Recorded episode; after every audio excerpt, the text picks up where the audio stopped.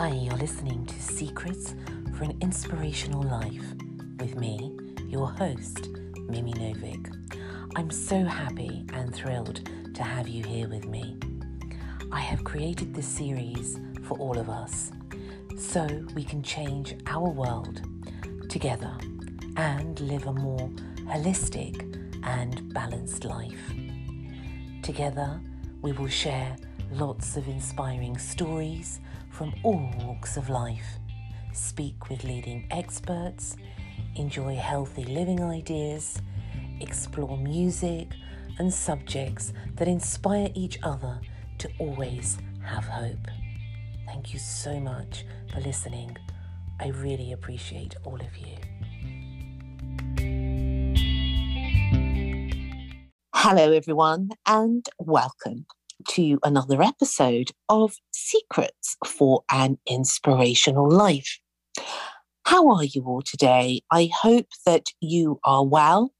I hope that, as always, there's a little bit of beauty that's touching your lives and that there's a lot of hope that's alighting upon your soul.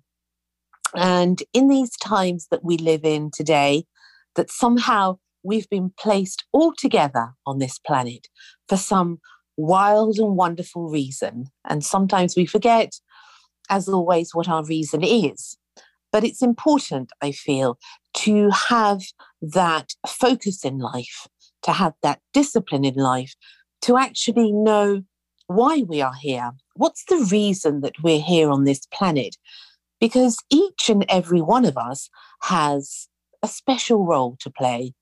And if we can help each other along the way, I think we've pretty much nailed it at life. Now, I'm really very delighted to welcome my guest today, who is the very multi talented Matt Stait. Matt is a well known figure in the personal and private security and also self defense world as well as being a leading author and a leading authority in this industry, having published several books. He is a multiple black belt, world champion gold medalist, and he has taught in all the main shows in the UK. His life really reads like a book, a fascinating book at that. Matt was the victim of abuse and bullying and dropped out of school at an early age he lost his father to suicide and was diagnosed with post traumatic stress disorder as a teenager through his exposure to violence. But that didn't stop him. Above all, he has still managed to reach absolutely incredible, superb highs and gone on to achieve many notable successes, such as being the world champion martial artist, a bodyguard, a best selling author, and a TikTok specialist. And that's just to name a few things. Today, he shares his incredibly brave and inspiring journey. Welcome, dear Matt. Hi, thank you for having me on. You're very welcome. How are you today? I'm good, thank you. And yourself? Yes, I'm fine. I, we, we spoke about this earlier, Matt and I. I'm feeling a bit cold um, at this time of year, I have to say, but wrapped up in woolen socks and woolen jumpers and woolen hats and all sorts of things. yes, and as, as, as I mentioned, I'm sort of just come back from walking the dogs and uh, and and have my sort of dog walking attire on halfway up, and and, and the rest of me is is professional and presentable. Oh, very good, very good. What sort of dog do you have, Matt? I have uh, an American bulldog, and Ooh. He's a fantastic animal. He's big, he's bouncy, he's very slobbery, he's huge amounts of fun, and he needs a lot of exercise and care and looking after. So he keeps me he keeps me outside a lot more than I would otherwise be, which is great and fantastic. And um, yeah, he's a fab companion. Um, like probably like myself in many many ways, a little bit misunderstood and can come across as intimidating to some, but uh, but actually he's a he's very very lovable. Yes, I'm. I've heard a lot about them. A friend of mine, he's also a mar- actually he's a martial artist. He's an MMA uh, mixed martial arts. He hmm. practices mm. in that, and he has a dog like yours. And he said it scares all the neighbours and visitors, but um, it looks after him very well. So um, I wouldn't mind, but I'm actually a little afraid of dogs. Little dogs are fine, but big dogs, I'm a little bit sort of cautious of. Yeah, well, that's sort of understandable because of what they could be capable of. But um, Yes. For the, most, for the most part, they're good as gold. Again, like with a lot of other things, it's it's to do with you know how they're brought up, how how they, how they interact with the world, and um, you know I've spent a lot of time, energy, money, resources on making sure that my dog is sociable and um, you know and well behaved. And that's my responsibility as a dog owner, isn't it? Yeah, yeah, that's wonderful to hear. Actually, now you have an absolutely incredible life story, and I, I, I'm absolutely, you know, I'm so impressed by it all. The things that you've gone through and the things that you now do. It's a success story. Let's go back a bit. How did it all begin? Tell us a little bit about your early life and how this incredibly interesting life unfolded. Um, well, from, from, early life, I mean, I, will sort of briefly go over it rather than sort of dwell on all kinds of stuff there. But essentially, mm. we we we were what they class as very working class. Um, there wasn't really a great deal of money. My father was a, a very very heavy drinker. Um, there was a lot of arguments and, and, aggression in the home right the way through my sort of childhood. Um, my mother and father split up. We moved repeatedly, so I was always the new kid in a new school, having to face all of those challenges. Uh, and and yeah, it was you know sort of a, a difficult upbringing. I mean, not not not in the sense that it's the worst it could have been, because clearly there's far worse in the world. But it was very challenging, and it sort of um, it, it did leave. Uh, it did leave lots of things that had to be overcome as as I got older. Yeah, yeah. Things like anything really, I suppose, in childhood is an imprint for the rest of our lives. However much we try to get over some things, some things are actually meant to be in some way in order to shape us as human beings. Mm. Oh, absolutely. Yes. I mean, things like um, you know social interaction and how to do that correctly. Have a relationship. I mean, that was something I've, I've struggled with for a very long time because, of course, I'd never seen it done properly. and, and yeah, also, absolutely. yeah, and also coming from that kind of background with that sort of inbuilt toxicity, for want of a better word, that's mm. what I was projecting out to the world and drawing towards me. So I was, I was literally um, communicating with a lot of broken and damaged people that were, you know, making my problems worse. Um, and so yeah, so that was, you know, that's been an ongoing challenge right the way through, and I'm still not there yet, of course It's a lifelong challenge, I think, for the things that we go through in life, some of the things that are the most difficult. Uh, try to prepare us for some of the best things in our life. But sometimes, you know, we all can become afraid of letting the good in if we've been hurt to a certain extent. Oh, totally. Yeah. I mean, those are those those barriers that we all put up, and that um, that sort of feeling of well if i don't allow somebody to hurt me i won't get hurt. Or if i hurt them first and those kind of damaging kind of thought processes. Yeah we all go through those. And and that's something that again i've had to sort of look at over time quite a lot because there's there's been many occasions in my life where i've screwed up where it might have gone differently if i'd have been a little more open yeah, I think we all know um, those moments in life. Mm. And sometimes, you know, the wall that we're sort of trying to build around us is actually keeping us from living a life. It's keeping us a prisoner in some way. Yeah, absolutely. Yeah, yeah. There's there's lots of there's lots of different types of fear, and and, and it metamorphosizes in so many different ways. But essentially, yes, that that fear is is what sort of keeps us from achieving what we can achieve, isn't it? And how it manifests in so many different ways can be through relationships or work or yeah. challenges or anything. Yeah. It's true. And it's so sort of in depth because some of the things, the most ludicrous things, I mean, like the smallest things, we don't even realize that we don't want to do certain things in our life actually come down to fear.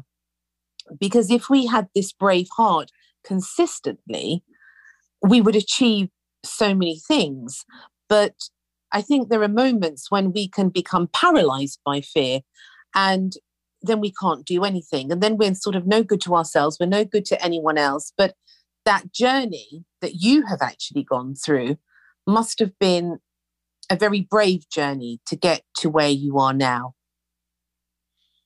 Um, I, yeah, again, I, I don't sort of class it as such, but I, I put it down mm. to um, some of the choices that were made. So, as an example of that, uh, when my father committed suicide, I had sort of decisions to make as to what my life was going to be, and it was a crossroads, a genuine crossroads, and uh, and so I immersed myself very heavily into martial arts, which is obviously, you know, has, has worked out over the years.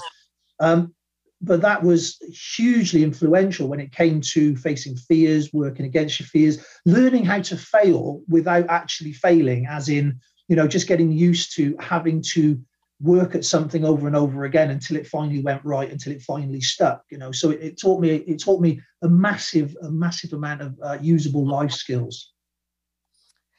Now, I know that you were a victim of bullying, mm-hmm. and that is a huge thing in life because I had the same in my lower school where I was bullied. And I've spoken about it before, and sort of for a year was kicked in the head and didn't tell anybody by a gang. And I was only very young, about eight or nine years old, and I didn't speak about it. And then that actually made me take up judo right. when I was, yeah, when I was 10, because I thought I've had enough of this um, I can't I can't live like this. Even though I was young, I understood that this wasn't correct. But how did you get into the martial arts? How did you cross that bridge from having this distressing time to actually wanting to cross the bridge to a better life? Because a lot of people can't make that move because it's far too fearful. And they haven't got the resources to do that. How did you do that? How did you go from your father's suicide to the abuse, from the bullying, to cross this huge, vast ocean, in fact, to pull yourself back together? Well, there's an awful lot of um, time and things going on throughout all of that. So that wasn't that wasn't a process that happened in a week or a month or even a mm. year. Uh, so when we talk about my own position, there was um, there was bullying for years because, as I said, we was always the new kid in school. We were always the ones that didn't have any money. We were always single parent, um, and so there was, you know, that that was sort of that carried on for quite some time. Um, and then, of course, it was in the home as well. So there was actually no real escape from it at that time. And so um, I, I, have written about this in some of the books that I've done. And I talk about at that time, I wanted a way out. And so I would spend quite a bit of time alone, you know, but essentially hiding from everyone. Right? And mm. and I would be thinking about these things. And, and, and at the time, as a child, I, I used to really like Spider-Man. But I understood even then that the chances of getting bit by a radioactive spider and gathering superpowers is pretty slim. I, and the other sort of hero that I that I that I liked at the time was Tarzan, and the same deal. You know, a, a gang of marauding gorillas weren't going to come through and adopt me on the council estate where I grew up. So um, what I was left with was back in the day, you had um, television shows like Kung Fu, and there was some martial arts type people in the wrestling, and I and I looked at that and I thought actually that is something that is achievable. It's real, and if I if I get good at it, I won't be afraid anymore. And that was my sort of childhood way of thinking. Now, obviously, that's not true, but that's what I thought about it. Um, and then there were several false starts. I mean, as you mentioned, the, the, the financial element of it, we had no money. I couldn't pay for any classes. Not that there were really that many classes about at the time. So there was a number of false starts where I did have a little try at uh, one or two things that didn't work out that well for me.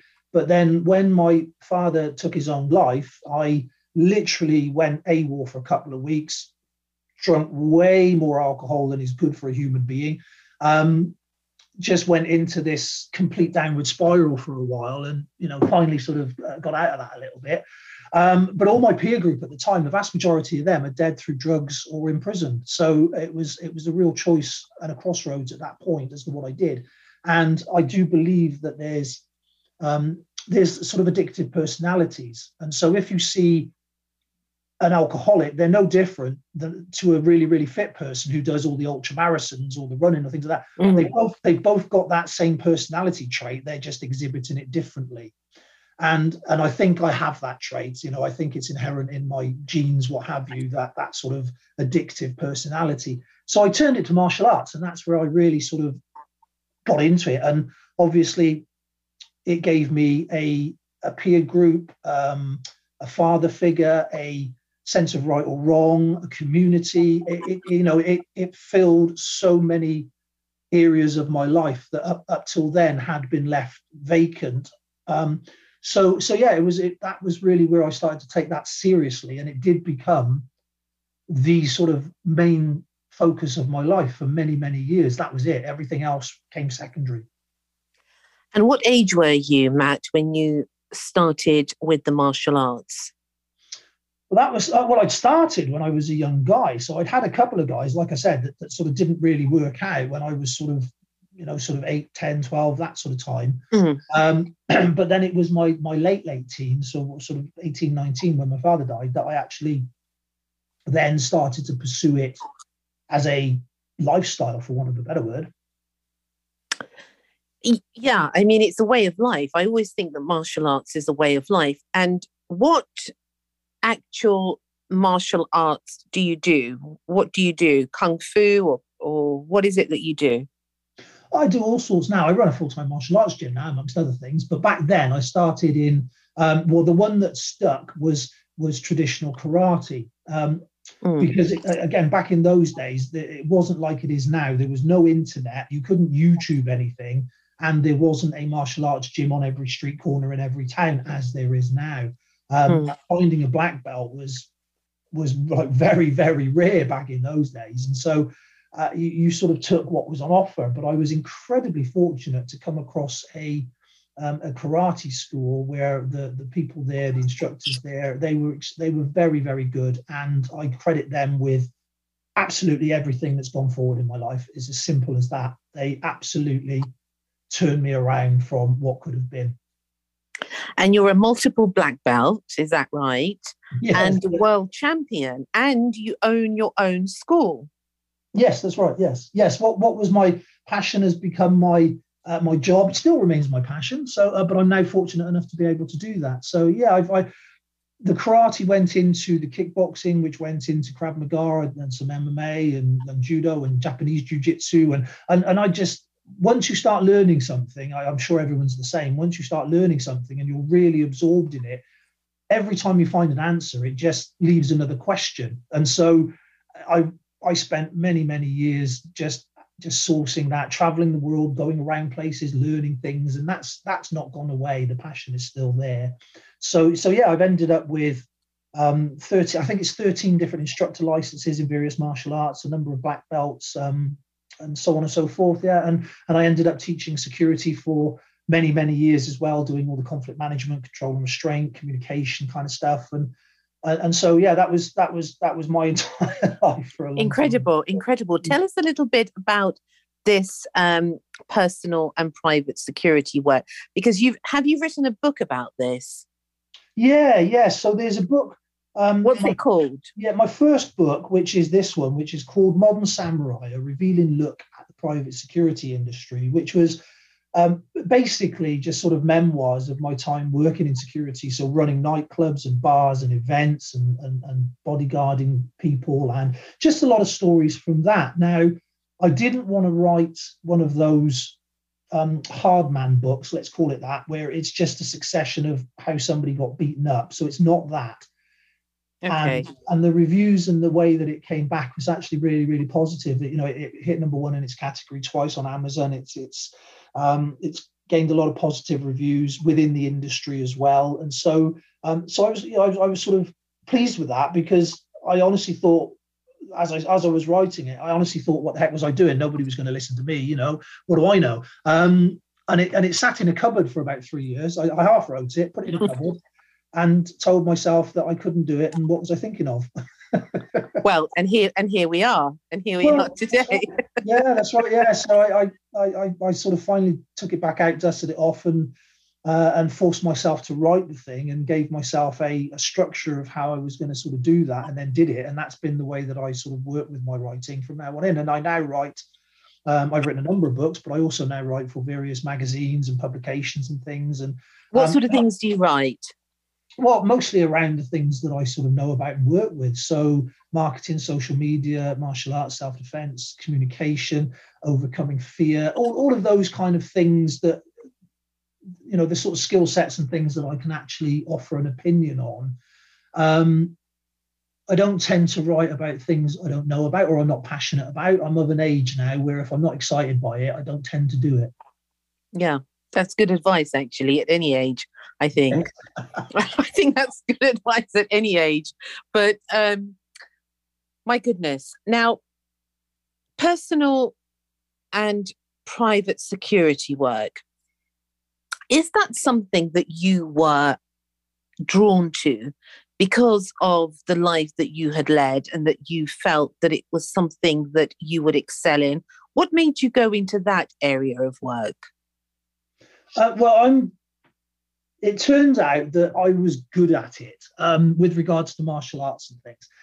So I'm I'm not a small chap. I'm quite a big fellow, and that obviously meant that physically I had advantage, um, but I was also physically capable. I picked up the movement really quickly. I understood it, and I found it. I found that I was okay with that. So, and what was interesting was all of the things that had sort of gone on before, although negative and although not good and although could be seen as something that was detrimental in my life actually worked in my favor in that regard because you know i wasn't frightened of confrontation i'd lived through it for donkey's years you know um, that, yeah. that was sort of normal bread and butter so what these guys was doing was actually pleasant um, and then on top of that i understood a lot of the psychology of it and, and the way that it worked because obviously i lived through that for a long time um, mm-hmm. and then on top of that you know, I'm young, I'm fit, I'm healthy, I'm, like I said, a reasonably big chap. So I had advantages there, which, uh, which is something that not everybody gets. You know, that's something that I'm always grateful for is the fact that I, I had the physicality to be able to actually make these things happen. So, regardless of anything else, I was given the gift of, you know, health and well and wellness, and so I, I was able to do this. Um, and so, and so essentially, I was winning competitions, doing well, and the offer came up. Would I like to work on a door? Would I like to go and be a, a bouncer, a doorman? Um, and I would be paid cash, and I would be picked up and dropped off, and and it would all be taken care of. I just literally have to go there. And so, so of course, I said yes. I said, why not? I'm a young man. I had all these visions of being surrounded by scantily clad young ladies who, of course, would all be throwing themselves at me, as you can imagine. Um, yes. you know, and, and, and, and of course, I would also be the hero in the movie. So if there was a bad guy, I would obviously, you know, chuck them out without breaking a sweat, say something witty, wink at a girl, and um, and it would be the Indiana Jones version as opposed to the reality of it. Of course, the reality of it is different, but um, mm-hmm. but that's how I spent, you know, the weeks daydreaming before the actual event arose and before I started work. So yeah, and it just took off from there. Really, I, you know, I did a shift, it became another shift, it became another shift, and before before I really knew what was going on, I was embedded into that lifestyle and culture.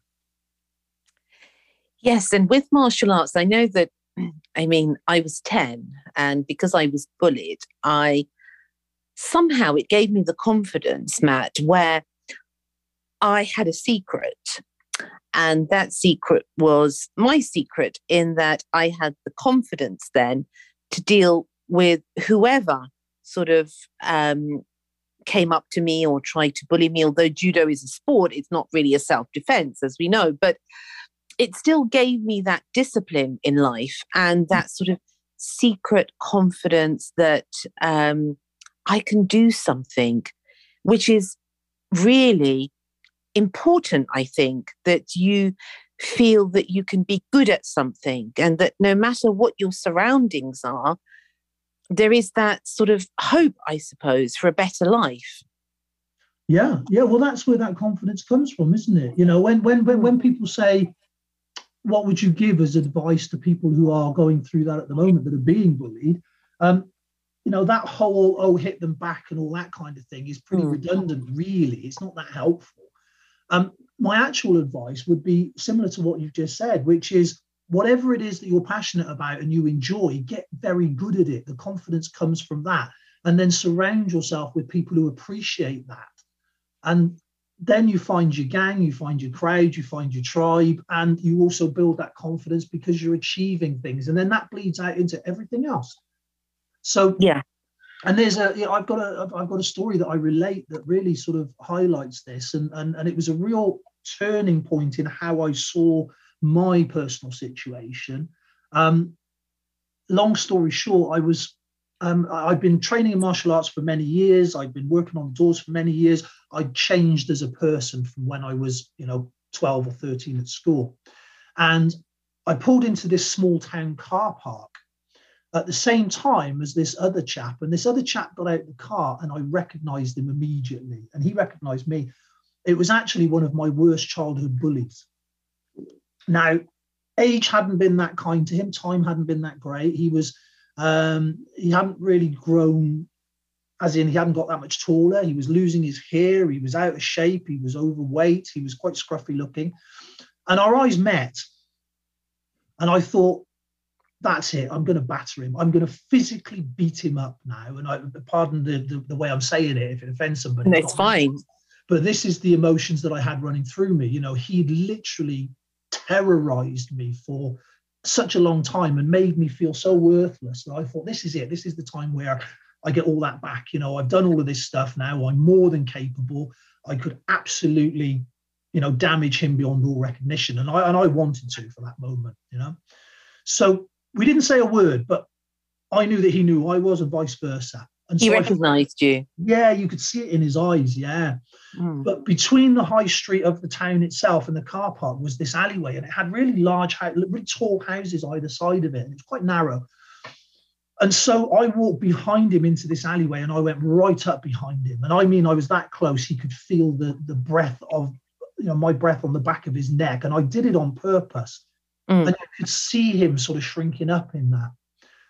And in that moment, like I said, I wanted to absolutely physically hurt him. That was my sole intention. But for some reason, I, I, had this weird sensation that I didn't need to, I didn't have to. And I actually felt pity for him because I could see him in front of me and he was terrified. You could see that he was terrified. He'd obviously um, he'd obviously been aware of what I've been doing over time, and obviously, as I mentioned, I'm a I'm a big chap. I changed physically quite dramatically. How tall um, are you?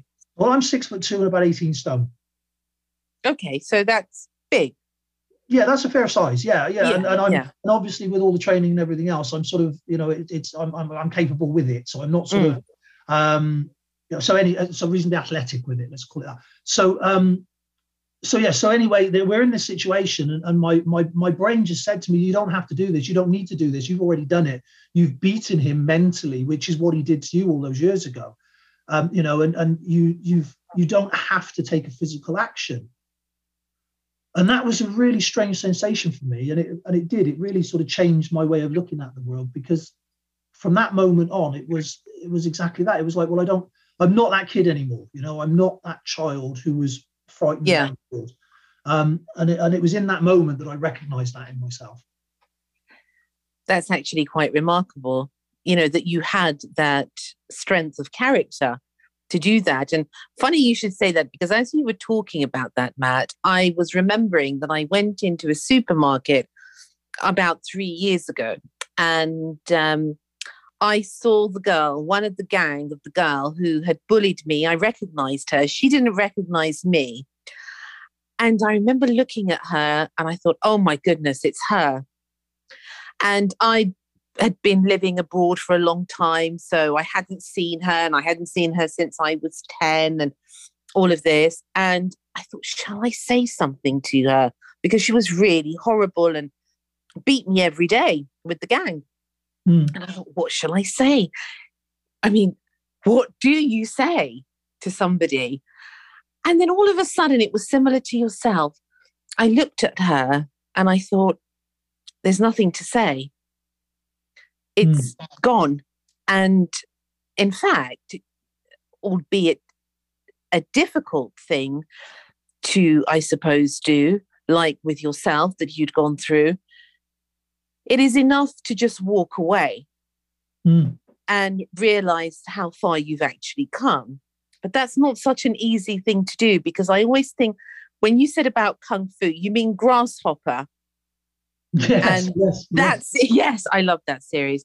So, and um, I remember that the um, master in the program for people out there it was a series and it was a master and it was david carradine wasn't it that yeah, yeah. he was the monk and um, it ran for a long time i think i was watching it sort of when i was really young and then i kept watching it again and again because i like the wisdom and I never forget, this is what actually stopped me from also saying something to her. And it was to the words, maybe you'll remember it. Um, but, Master, you know, if someone attacks us, should we attack them back? And the Master says something like, but then we haven't learned anything because then we become like them. Mm. And that I always think about that, and it's a very fine line, isn't it, Matt? Where you've got to know where to defend yourself, but also you've got to know that some fights are just not worth it. Yeah. Oh, very much. Yeah. I mean, I, I there's um, a similar thing I was told many, many years ago, which sort of stuck with me, and, and it was a very simple phrase, and it went like this: "Just because you can doesn't mean you should." Oh. Wow. Yes. Mm, very true. Very true. And I suppose that's the wisdom that you learn through life and as you get older is where is that line? Because we're all standing on that fine line of right and wrong. And can we live with ourselves if we do this, or can't we live with ourselves if we don't do it? And it's that balance, isn't it? Yeah, very much, very much. And that's really where, again, where all the training and everything sort of came into play with that because the aim is that you sort of become as, as, as good as you're capable of becoming physically, which is really, I think, the responsibility of everybody before, um, you know, before we shuffle off this mortal coil, as they say. I think it's it's our responsibility to become the absolute best that we can possibly be with what with the tools that we've been given. So for me, that was through the medium of martial arts and to see how far I could take myself physically. And but it also transpires that that affects you mentally, emotionally, and every other way. And so, you know, you were building mental muscles all the time as well. You know, you were building, yeah, you know, not not just confidence, but control, self-control, self-discipline, um, and uh, hopefully learning to manage your ego, but also understanding the world around you. I mean, when I first started martial arts, and again, this is something I talk about because it's a very important factor in, in what's what's sort of gone on since. When I first started martial arts, I was a young, disadvantaged white kid in a white area that had working class people all around me, heavy drinkers, heavy fighters, you know, and that was the only world that I knew and I'd ever seen. And then when I started martial arts, I was I was confronted with all kinds of people from all different kinds of walks of life, different religions, different socioeconomic statuses, different backgrounds, different cultures. And it was just a huge eye opener that there were all these different ways of living that I had not, not understood before. Mm. But also the fact that, again, when you did your judo, I'm sure you're aware of this, but also the fact that, you know, when you put that gi on, when you put that outfit on for the first time and you get onto those mats, you are judged by what you do and your actions from that point on. You're not, you know, you're not um, Mark the accountant. You know, you're not Doris the housewife with three kids. You're a student, and you will be judged on your merits that that you perform on those mats. And yeah. that was that was such a, an influence because, as I said, up until then, I hadn't, I hadn't, and well, I knew there were other worlds out there, but I didn't think for one minute that I could ever be any part of those. And as with everything, if we don't understand it, we tend to look at it with fear and suspicion. So that's how I approached the world until that point. That's interesting because when people talk about martial artists and people that have not been involved in martial arts, some people are very afraid when they hear that you are an expert, such as yourself in your field. How how does that work with relationships? You know, friendships or love or whatever. how how how on earth do people sort of react when you come across and you're this sort of martial artists and you know I, i'm sure a lot of people are going to be scared yeah it can be something of a poison chalice in some ways mm. uh, it's a huge blessing it genuinely is but but if you're talking about sort of socially and things so there has been occasions and i have actually spoken to people afterwards to one side quietly and just sort of explained this but there has been occasions where I've been introduced to somebody and they've said along the lines of, "Oh, this is Matt. He teaches martial arts. Watch out because he might beat you up." Um, yeah, that's what I've that's I've heard that so many times. Yes, yeah, absolutely. Yeah, but, but, for me, it's a bit like somebody going around and saying, oh, "This is Frank. He's an accountant. You know, be a bit careful because he might do your taxes." Um, it's it's sort of it's sort of a very strange way of looking at the world in that respect. Mm. But I would also say, and I've got to be careful I say this, but there's also an element of it's sort of self-inflicted sometimes because martial arts overall does does tend to present sometimes a face of itself that um, that kind of highlights that, and it and maybe that's not necessarily what it should be doing. So um, you know, for me, the the ability to be able to defend myself and my loved ones if it was required was a fantastic skill as a young man living on living in you know what was a very very difficult and deprived council estate area where stabbings muggings and beatings and crime was through the roof mm. um, you know it made absolute sense at that point in my life to to gather those skills now i'm a middle-aged man living in a really nice village where you know everybody's reasonably um, uh, reasonably okay. There's very low crime, and um, and so those those skills are redundant. But the skills of self control and discipline and fitness and health and being able to communicate with people and all of those great things that come with it those are those are the important skills those are the life skills those are the things that take you through um, and so whether that's you know, learning to be able to work within a community and a hierarchy and, a, and an organization, and whether that's learning how to do things that you may not necessarily find comfortable or want to do. You know, the amount of times where I did not want to get off my comfy sofa and go training, I just they're endless. Um, however, I did those things, and it was those it was those little victories, it was those little things that you sort of enforce yourself to do that lead to the bigger things. Yes, and I wonder is it, for example, people that have trained in the military, for example, and they have to be depending on, you know, which area they're in, and some that are sort of in close protection work or whatever, and they have to be specifically trained and they have to be on high alert all the time. And you having been brought up in that environment, and then also being able to practice these things eh, within the martial arts world.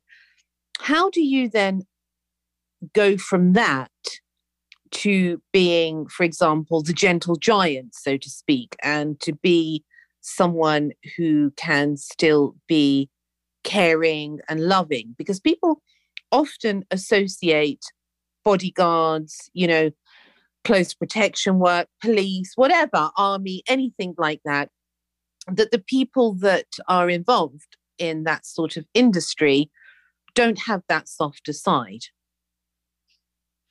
Um, yeah, you'll find that most of them do. They just don't necessarily show it. You develop, um, working within those kind of fields, you hmm. develop mm. what is known as a, um, I'll say it politely, a F off face. Oh right, okay. so you, you develop this persona of, of of being completely unfeeling, and unsympathetic, and all of those things because if you if you don't do that, then people will try and take advantage. I mean, that's that's unfortunately sort of the way that it is. Because bear in mind, in those kind of roles, your hmm. job is to deal with the one percent, not the ninety nine percent who are behaving absolutely perfectly. You're mm. to deal with that one percent that would want to ruin it for everybody else. And unfortunately, that one percent aren't the type of people that would politely take no for an answer. So that has to be enforced somehow. And whether that's through force of will, whether that's through physical force, whether that's through law and legislation, whether you know, however that's maintained, it still has to be maintained. And and this is a fundamental that that is going is difficult for some people to grasp, but it is a reality of the world we live in. And and that unfortunately is that sometimes, you know, some sometimes there is there is a requirement for force of some description to be brought to bear. Um, and so if you look at, you know, whatever whatever level you look at, there is there is that in practice. So the government, as an example, they, they will go to war. That's the worst, you know, the highest level of violence that there is available to us. But if somebody doesn't pay their taxes, well, what are they being threatened with? They're being threatened with violence. You know, you will get you will get taken to court, you will get fined, you will get taken to prison, you will have your liberty taken away from you. Um, so there's all these different things to enforce things, and so it's just a case of at what level you're at. Now, I'm not suggesting that that people should resort to violence because that's not what I'm saying at all. But unfortunately, that very small percentage of people, the threat of it at least, is the only thing that they sort of that they will respond to, if you like. Mm, mm. And it's a hard one. It's a hard one, like I said, because people yeah people, uh, there are there are a lot of people that have never been in any of these environments and so don't have to consider that in their world, or they have the luxury of never being in those kind of positions. Right? And and and a great, I totally appreciate and understand that.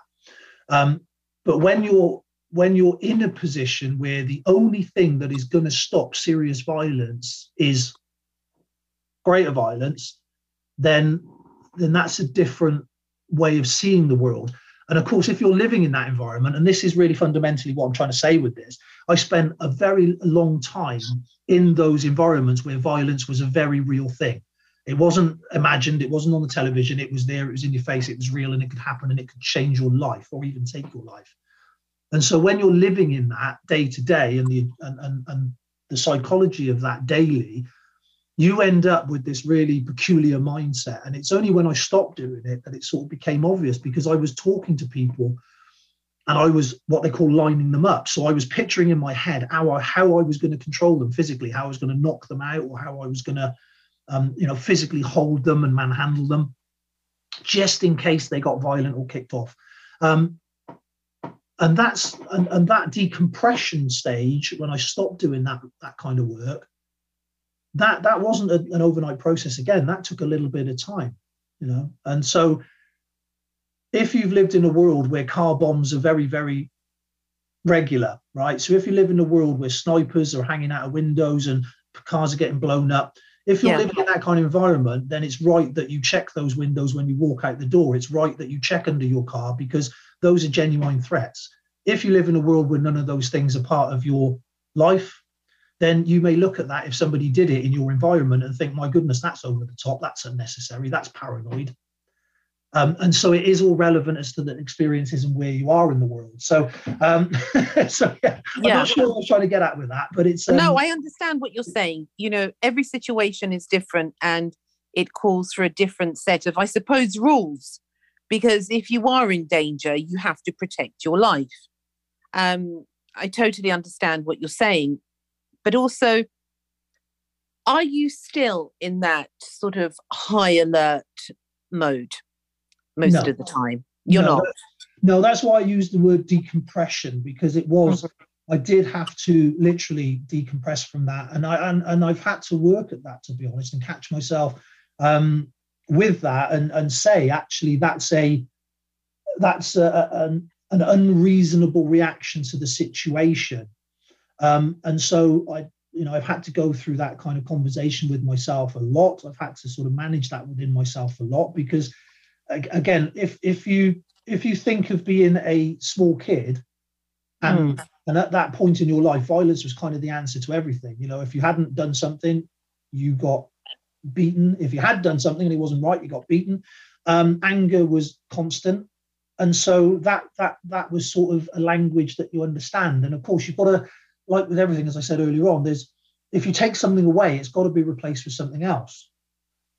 And so mm if if that's been stripped out as a reaction, as a way of living, as a way of being, as a way of communicating, then that's got to be replaced with something. And and you know, I'm very fortunate to have some great people around me who who even to this day, if I'm you know, if if if I'm sort of succumbing to that, they they will sort of draw me to one side and say, Matt, you're being silly, stop it, you know. Um, and I don't think that that will ever change, really. I mean, you know, it, it, it, there's always be that element within me. But that's why the martial arts comes in because that's that's my outlet. That's where it goes. That's where I send it, where it can be positive in the world. Yes, I suppose it's about channeling that energy, whatever energy you have, into something that may be destructive to yourself or to others. I think that we have that, all of us have that potential to channel it into something and release it into something good, mm. good for our life, good for other people's life, which is what you've done with mm. your school. Now, tell us a little bit about your school and where you are now. Well, the school itself, um, mm. that's a, a, physical space where obviously, uh, with some of the current situations that have been going on the past few years, has been somewhat challenging as we haven't been able to open for long stretches, and, and when we have, we haven't been able to do what we would normally do. So a lot of that has been somewhat complicated, but as a as a rule, we uh, we're a full time place that that takes kids from the age of four and uh, right through, and we've got students in their sort of early 70s and so um, it crosses the whole gambit. We've got people that come for fun. We've got people that come because they want to compete. We've got people that are with us because they work professionally in roles that involve um, confrontation and, and everything in between. It's a it's a fabulous place. I call it my giant man cave um, because I get to have all my toys there and my favourite people, and uh, and we and we have a lot of fun with it. Uh, we've been at that place now for over ten years. That particular place.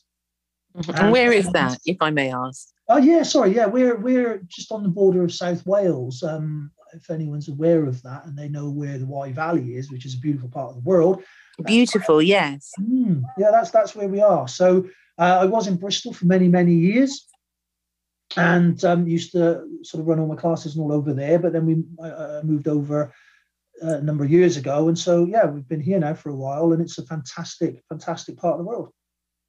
And what else do you do? Because you do also online courses, I believe. Is that right? Yeah, I do. I do a number of different things now. Yeah. So basically, I uh, a few years. I saw lots of things that you do. You do so many, so many things. Tell us a little bit about that. Well, I started doing the online courses a number of years ago um, mm. with with regards to the gym and martial arts. So, um, so I did various online courses for that that people could could access and buy. I wrote, I wrote a number of blogs and say the books and things, and, and then that that sort of that that sort of grew out. And obviously, with the situation um, a lot of people were moving online for all kinds of reasons. And so that sort of panned out a little bit more. But then I also do a lot of social media stuff, um, a lot of social media, especially working with TikTok and teaching businesses and people like uh, and individuals how to use the platform. Oh, so, right. Okay. So, what sort of things would you teach somebody?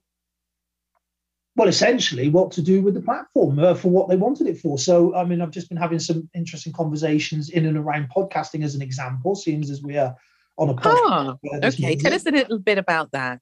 So, well, there's there's there's a lot of similarities to everything. So, um, if if you look at sort of basic branding and and that kind of thing, then you've got all of those elements that should be brought to bear. You've got the sort of content types and all that kind of thing, so you know what you're putting in. But it's it's really about understanding your audience, who it is you want to speak to, and then finding out the best way to actually speak to them. So, um, so that sort of determines what your profile will look like, what your content will look like, you know, how often, when, where, all of those things. Um, and then it's the obviously the tools of TikTok because it's different to the other platforms. They all have their own way of doing things, uh, and TikTok is uh, quite quite different in a number of ways. Although all the other platforms now are working really hard to build copycat versions, so things like Instagram Reels, YouTube Shorts, uh, even Facebook now is doing a, a short form video platform. So they're all seeing the success of TikTok and how well it's doing and trying to replicate that in their own fields. And this is something that is is that your main job now that you do alongside everything else? Um, well, main job's an interesting term because I don't. They're all they're all they're all sort of intermingled because again, the, the TikTok stuff started when I was promoting my online courses for the gym, and I started like that. Oh, and, okay. And, and essentially, I, I I, I, built my following and it grew really quickly. And I found myself with hundreds of thousands of people following me from all over the globe. I had videos that were, you know, four or five million views in. I was getting like two plus two and a half million views a week. And that's remarkable. Yeah, yeah, yeah. For an old for an old guy, it's not bad, is it? So, um, and then well done. I think it's absolutely fantastic. Really. No, thank you, thank you. So these things were happening, and it was like, well, okay, well, um, can I can I replicate this? Right, that lightning in the bottle. Can I? What what am I doing? Is it is it just luck? So what I actually did was I got some friends of mine who were also sort of business related and and, and not your typical TikToker. So they weren't 20, they weren't fabulous looking, and you do not want to see them in their underwear, right? So um, don't mention any names, Matt. No, I'm not going to mention any names.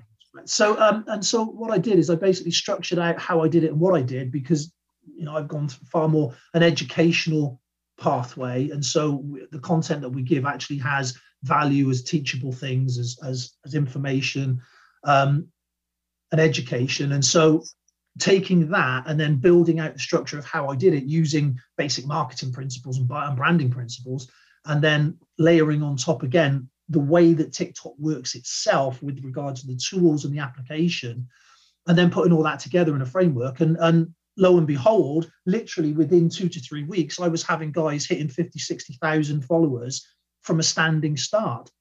Um, and you're a very useful gentleman to know yeah well that was it. And it was it was like well actually there's something in this. And so um and so I, I, basically more and more people started contacting me. And then i found before i knew what was going on i found myself as because uh, this is a number of years ago now as well by the way. There now you can't you can't literally throw your smartphone out the window without hitting a social media guru on the head.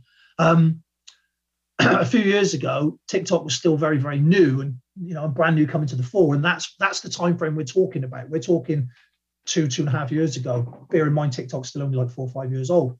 Um, yeah. And so now there are people that I trained two years ago that are now basically doing this for themselves and and are, and are promoting themselves as coaches and experts and things, which is absolutely fine and great to see.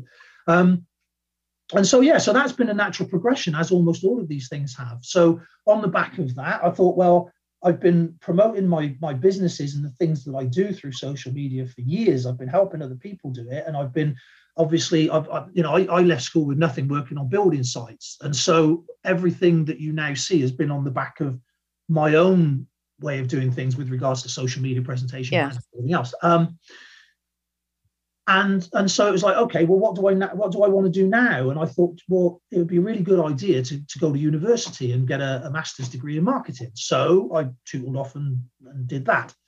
Um, and so that my now, goodness that sort of now comes into a, a, lot of it as well with regards to that so i'm just on the verge now of um, i'm trying to talk everybody i know into letting me because i was a bit i was I was a little bit cranky towards the end of my masters, you know, with with the dissertation and all the work that was uh, on top because I did it. But have you completed that now? Yeah, yes, yes, yes, yeah. I did it full time while running the businesses. So I literally, I thought, seeing as we can't leave the house, seeing as we can't do anything. Congratulations!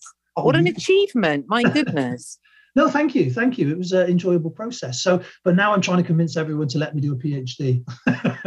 oh, are you going to do it? Well, we're we're let's put it like this. We're I'm I'm I'm saying yes, but it's not just my decision to make. So obviously there are there are people around me that have a that have an opinion that I need to consider as well because it okay. directly affects them. So um, and and everyone's everyone's really positive for the most part. It's just because I was such a cranky so and so for the last month of the of the masters. oh, how long did it take you to complete, Matt? Uh, well, like I said, I did it full time over the course of a year.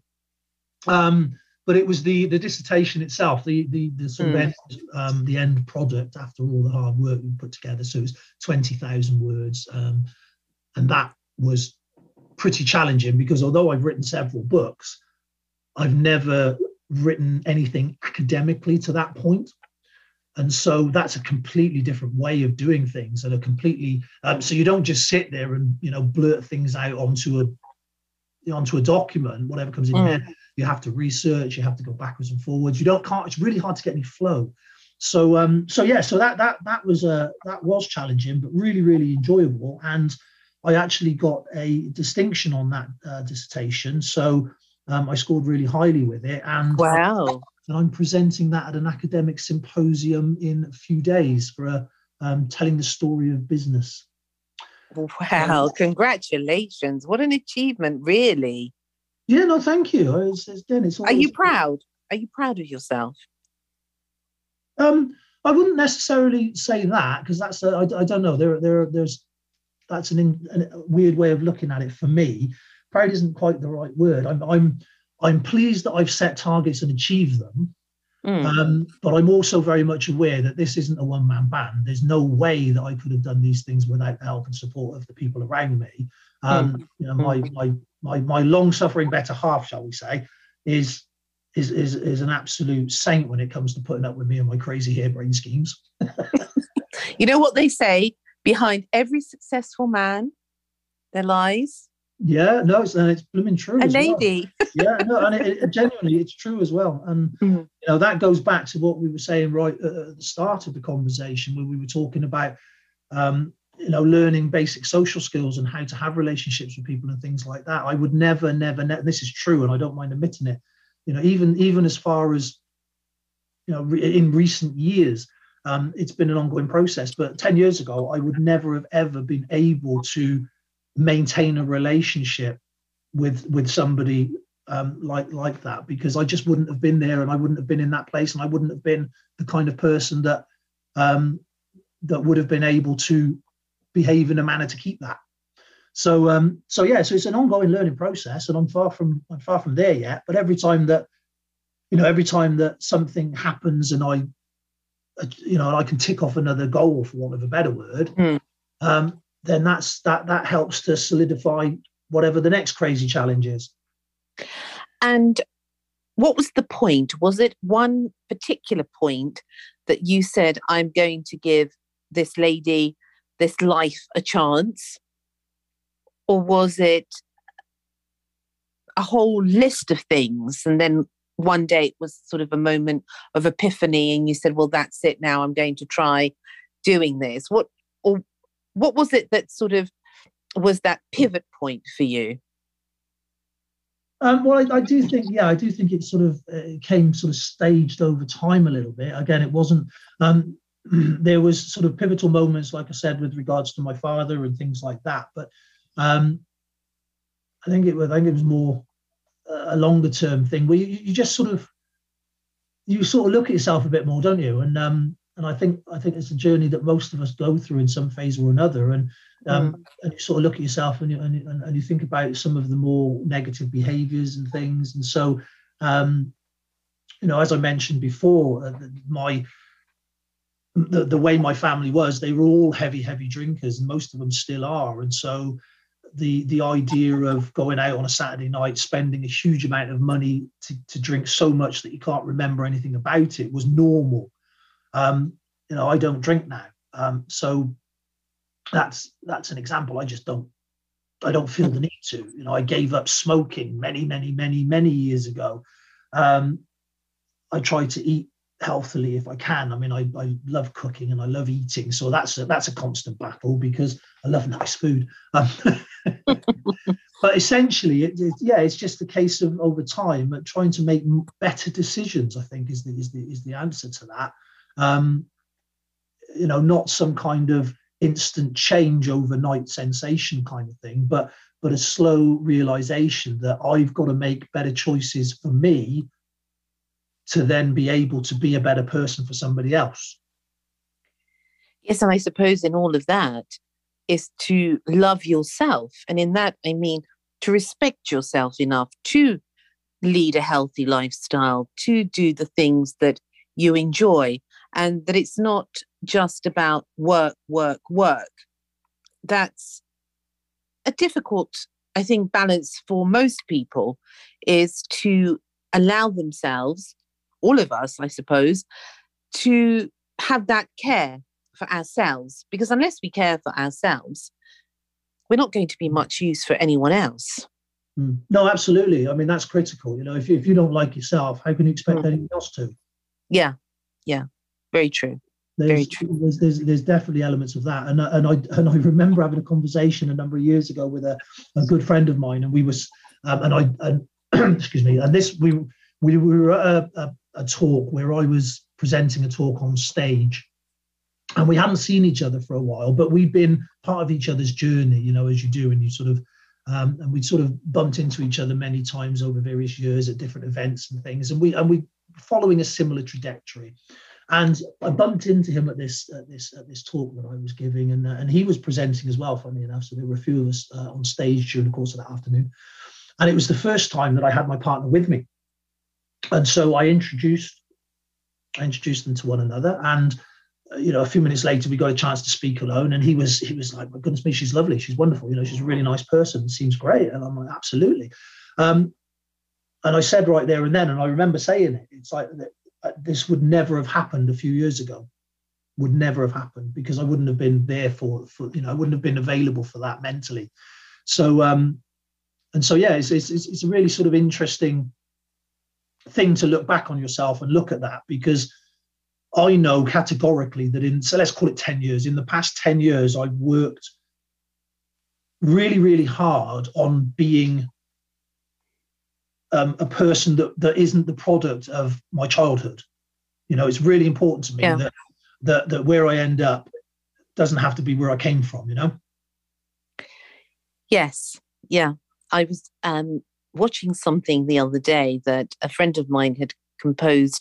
She's very much into about people from their childhood and how sort of generational things can affect each generation thereafter.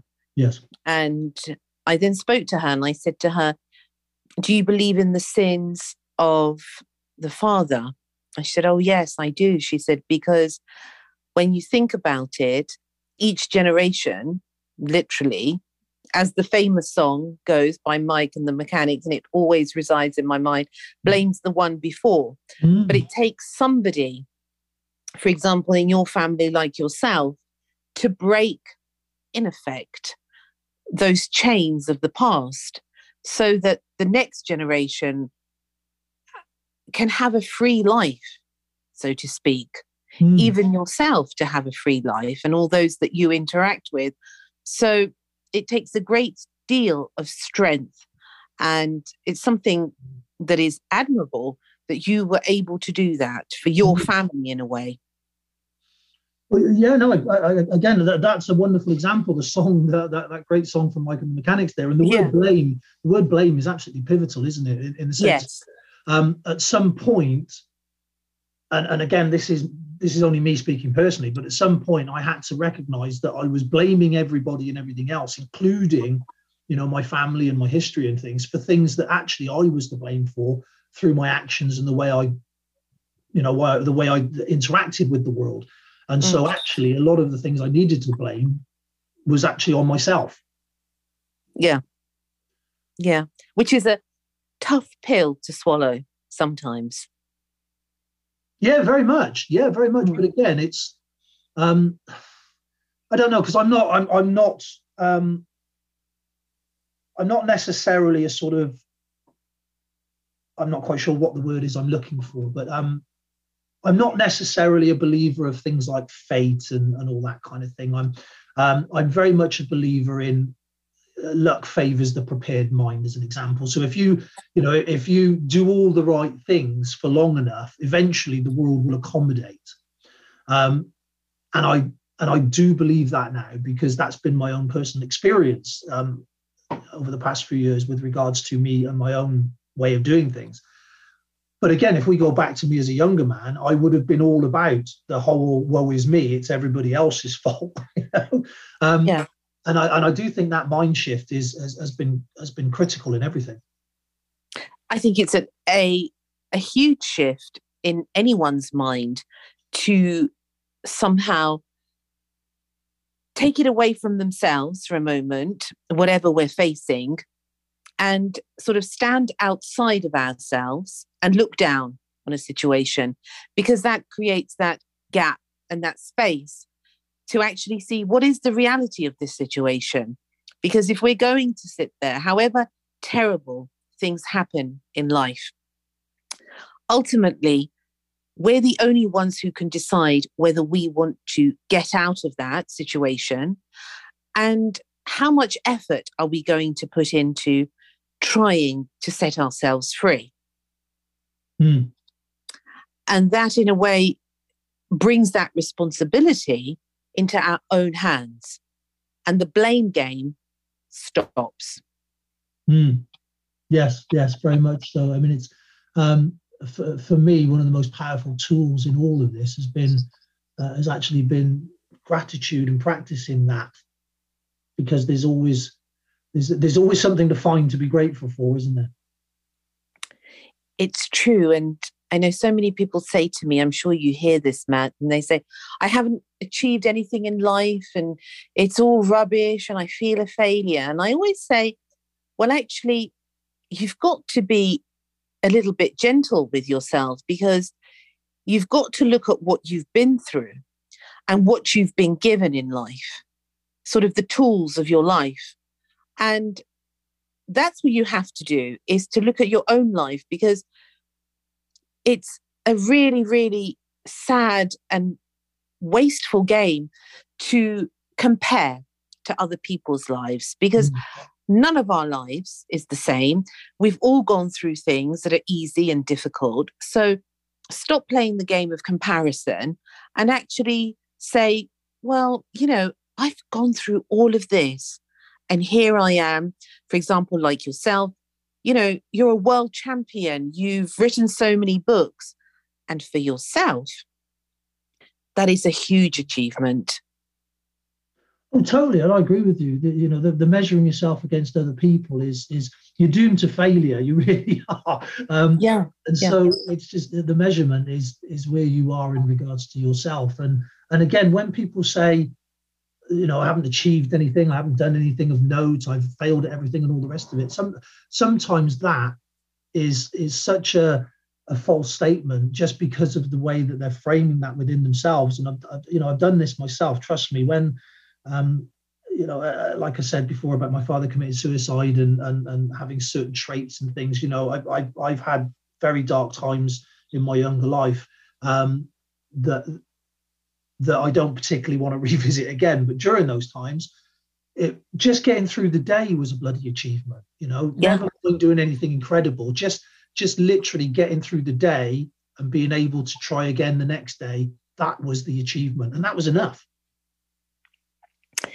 Absolutely, that's enough. Especially the world being as crazy as it is, and it's not getting any easier. But just to make it through the day, I always say, keep sane. It doesn't matter what goes on in out there. You know, it doesn't matter who's losing the losing the plot or losing their mind. My grandfather always said, "You keep sane. Doesn't matter about anyone else. Mm. Keep yourself together." Mm.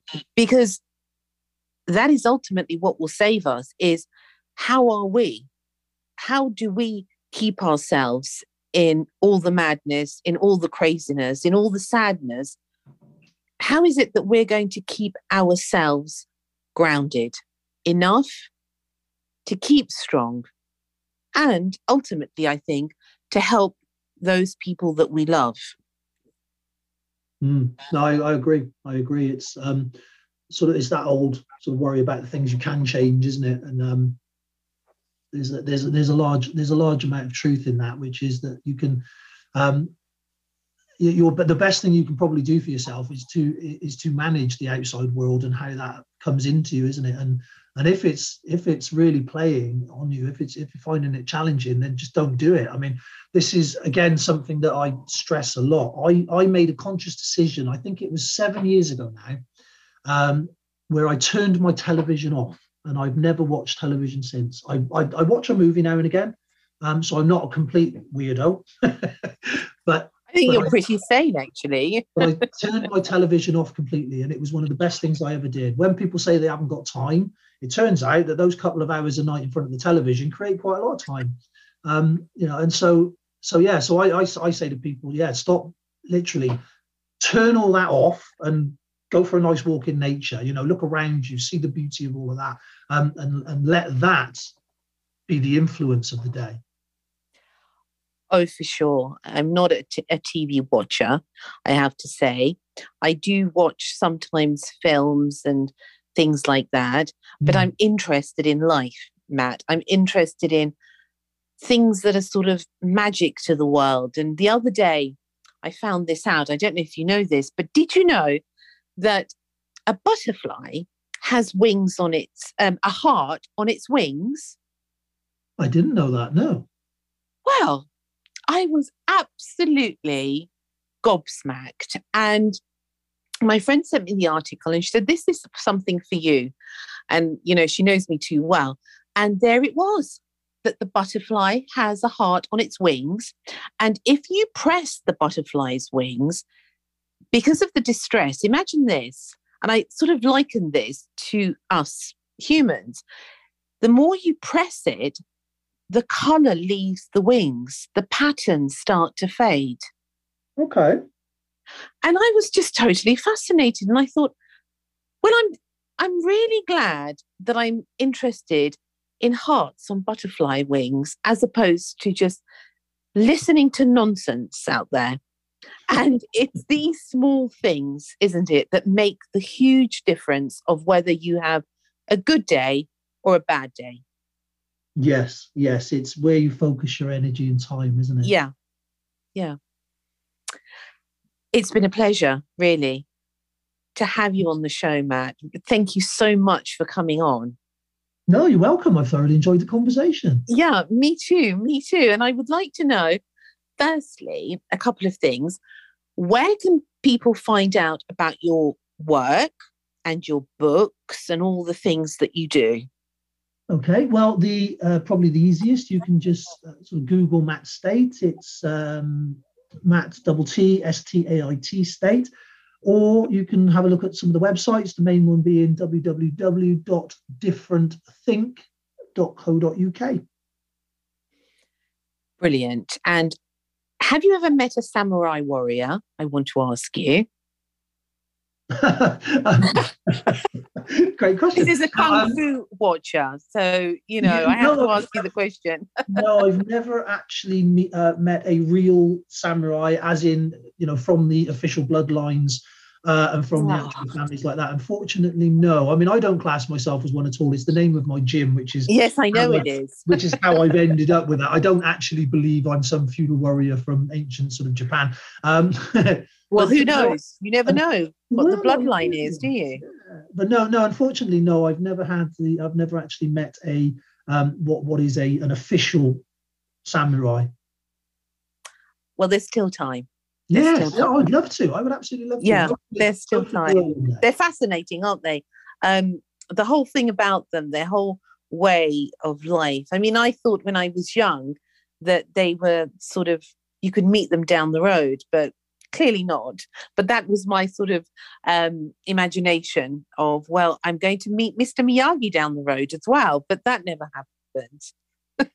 yeah, no, that's it, isn't it? Yeah, well, they they they they do have a um, whether it's true or not, you know, because when you actually look look into the history of it, there's there's there's good and bad, same as everything else. But they do have a romance attached to them that's that's quite sort of beguiling.